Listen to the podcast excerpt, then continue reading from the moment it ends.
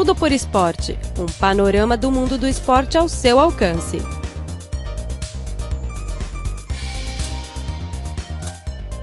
Caro ouvinte, seja muito bem-vindo a mais uma edição do programa Tudo por Esporte. Eu sou Luiz Li. O programa desta semana tem duas partes. Em primeira parte, vamos conhecer um jogador de rugby chinês que se chama Zhang Zhiqiang. A seguir, vamos ouvir uma reportagem sobre a indústria esportiva da China.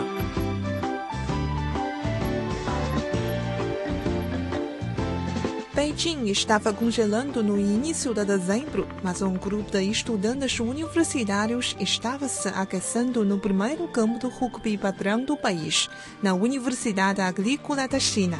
Era a equipe da Universidade Agrícola da China que conquistou o título do Campeonato Nacional de Rugby de Sete, realizado no mês de novembro em Zhuhai, província de Guangdong Sul da China. Zhang Zhiqiang, uma figura icônica no rugby chinês, treina a equipe. O desempenho desses jovens jogadores muitas vezes me leva de volta ao meu tempo, disse em uma sessão de treinamento. Zhang é considerado o jogador de rugby mais bem sucedido da China. Ela foi capitão da Seleção Nacional de Rugby de 1998 a 2008. Em 2006, ajudou a equipe nacional a conquistar a medalha de bronze nos 15º Jogos Asiáticos em Doha, no Catar, o melhor desempenho da equipe na Ásia. Em 2008 e em 2009, ela foi o melhor pontuador do Hong Kong Sevens, torneio internacional de rugby. E em 2015, ela foi selecionado como um dos sete melhores jogadores de rugby do mundo no Hong Kong Sevens. Ela também jogou para equipes australianas e inglesas. Sua brilhante carreira lhe custou algumas lesões, fraturas de costelas e lesões lombares, quatro dentes frontais substituídos por dentes postiços, incontáveis contusões. O rugby é jogado por guerreiros, diz Zhang. Preparando-se para a 16ª edição dos Jogos Asiáticos de 2010, ela recebeu uma notícia triste. Fora diagnosticado com câncer testicular. Sua família o persuadiu a interromper sua carreira para se submeter a uma cirurgia o mais rapidamente possível. Zhang estava de volta ao campo quatro meses depois da operação. Eu me senti realmente ameaçado pela doença e muito nervoso no início, lembra Zhang, mas a recuperação pós-operatória foi mais rápida do que eu esperava. Então eu decidi jogar novamente. A competitividade dos esportes mudou meu espírito indomável, diz. Mas a idade finalmente falou mais alto. Ela se aposentou do campo aos 38 anos de idade, em 2013 e passou a se dedicar à carreira de técnico. Naquele ano, treinou a equipe masculina de Beijing, que conseguiu a medalha de bronze na 12ª edição dos Jogos Nacionais, realizada na província de Liaoning, nordeste da China. Agora, já é treinadora da Universidade Agrícola da China e trabalha para uma empresa de promoção de rugby. Ela espera tornar o esporte mais popular na China. Em 1990, a Universidade Agrícola da China estabeleceu a primeira equipe de rugby do país. Antes disso, poucos chineses conheciam o esporte. Em 1993, a universidade escolheu Zhang em sua cidade natal, Zibo, província de Shandong, para treinar rugby. O técnico achou que eu tinha um grande talento no esporte, conta Zhang, que havia treinado basquete por longos anos, mas ele era totalmente ignorante do rugby. Eu não poderia sequer dizer a diferença do rugby e do futebol americano. Quando a equipe foi fundada, os jogadores eram todos estudantes universitários. Desde então, a Universidade Agrícola da China formou mais de 100 jogadores de todo o país. Elas passaram da amadora para profissional com a Zhang. A universidade também convidou profissionais e realizou sessões de treinamento para ajudar outras universidades a organizar a equipe de rugby. O torneio nacional de rugby 7 passou a ser realizado todos os anos e o rugby se tornou mais conhecido nas universidades chinesas. O esporte entrou nos Jogos Nacionais da China em 2013 Em seguida, províncias e municípios estabeleceram equipes profissionais de rugby. De acordo com a Associação Chinesa de Rugby, a China tem 1.337 jogadores registrados em todo o país. Os Jogos Olímpicos de 2016 no Rio acolheram o rugby, mas a equipe chinesa não participou. Zhang acredita que a seleção da China poderia ter obtido um desempenho de padrão mundial. Tanto profissionais quanto amadores têm impulsionado o desenvolvimento do rugby na China e patrocinadores comerciais estão vindo a Porto. A Alisport iniciou uma parceria de 10 anos com a World Rugby em abril, promovendo promover o esporte de guerreiro da China. Zhang espera que mais crianças se dediquem ao rugby. A maioria dos pais chineses se preocupa. Acha que o rugby é um jogo feroz para as crianças, diz. Elas não sabem que as regras de rugby proíbem o confronto físico áspero e intenso. Zhang tem um sonho. O rugby teve origem na Grã-Bretanha evoluiu para o futebol americano e futebol australiano, diz ela. Meu sonho com o rugby chinês, alinhado com nossa condição física e cultura.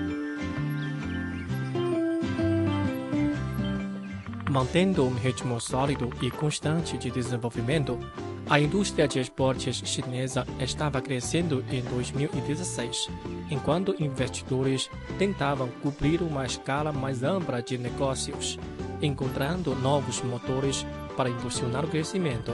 O Conselho de Estado da China emitiu um documento em 2014 para orientar o desenvolvimento da indústria do esporte e promover o consumo no setor.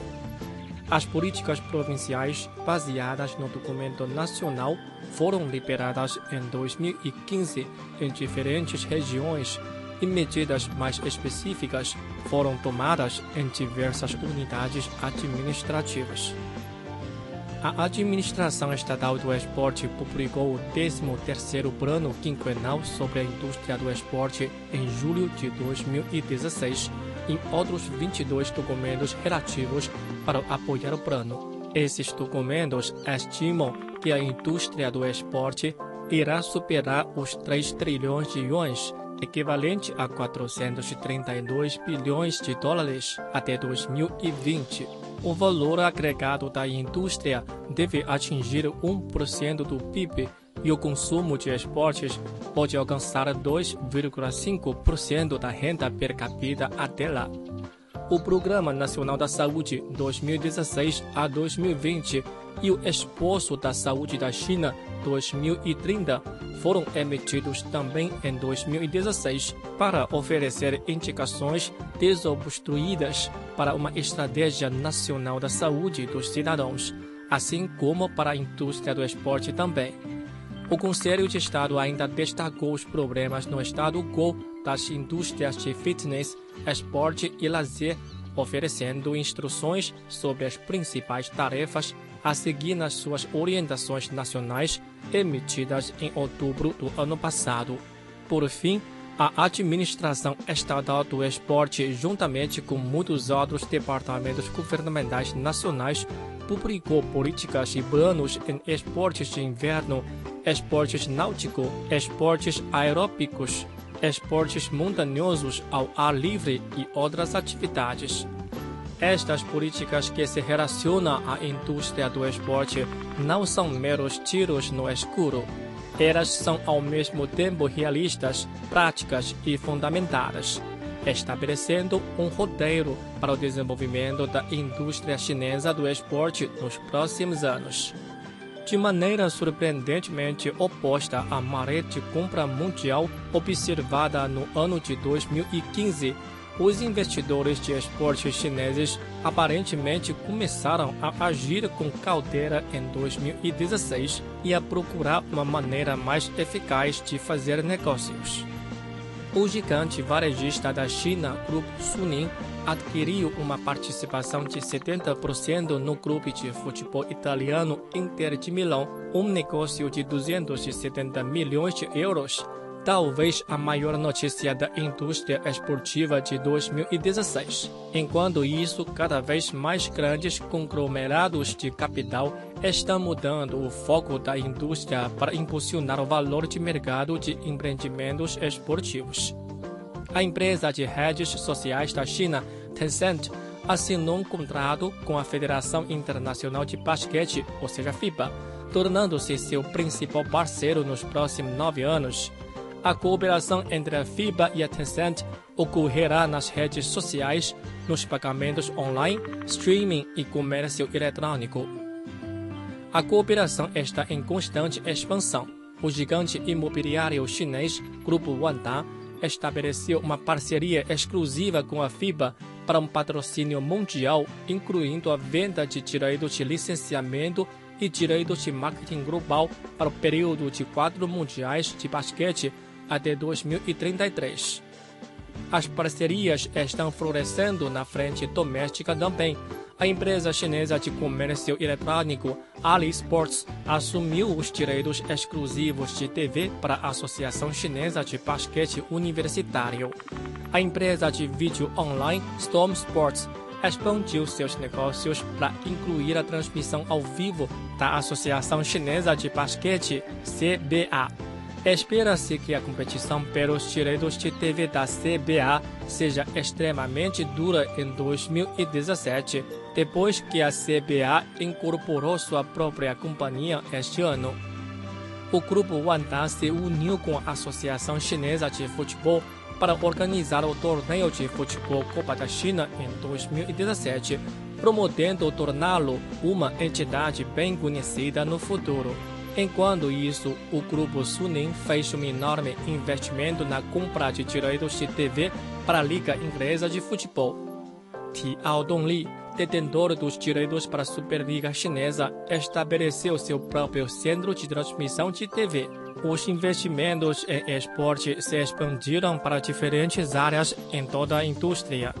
De acordo com o documento de pesquisa sobre investimento esportivo e financiamento divulgado pelo banco independente Sportsbank, o dinheiro também foi direcionado para programas de operação de estádios, marketing de eventos esportivos, mídia esportiva, musculação, treinamento físico e turismo esportivo. Depois de obter investimentos, muitos novados nos negócios estão se esforçando para superar o desafio primordial de conquistar mais consumidores.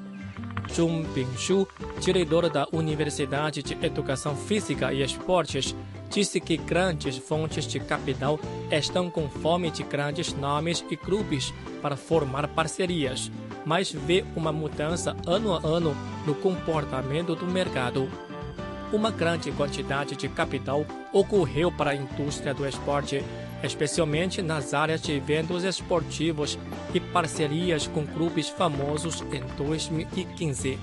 Esta tendência abrandou em 2016. Os investidores estão ficando mais racionais e eles estão pensando em ganhar dinheiro. Além de eventos esportivos, há uma grande quantidade de potencial de marketing em fitness e esporte de lazer, ele disse. A integração entre as indústrias é uma das características mais óbvias da indústria chinesa do esporte, que tem expandido o mercado para os campos de turismo, cultura, educação, cuidados médicos e redes sociais. O desenvolvimento da indústria em geral não se encontra apenas nos próprios acontecimentos. Novas áreas de crescimento potencial estão criando novas possibilidades. Estes caminhos para a cooperação interindustrial são conhecidos como Esporte Mais.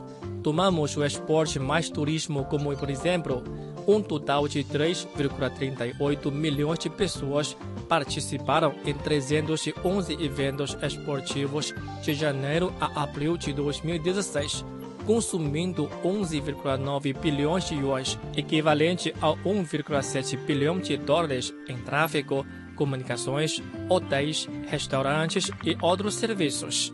Dados oficiais da Superliga Chinesa mostram que o número dos espectadores por jogo na temporada 2016 foi 2 mil acima do verificado em 2015. Além de verem jogos ao vivo, mais e mais torcedores estão assistindo aos jogos via internet. Tendências semelhantes estão aparecendo no basquete, vôlei e tênis de mesa.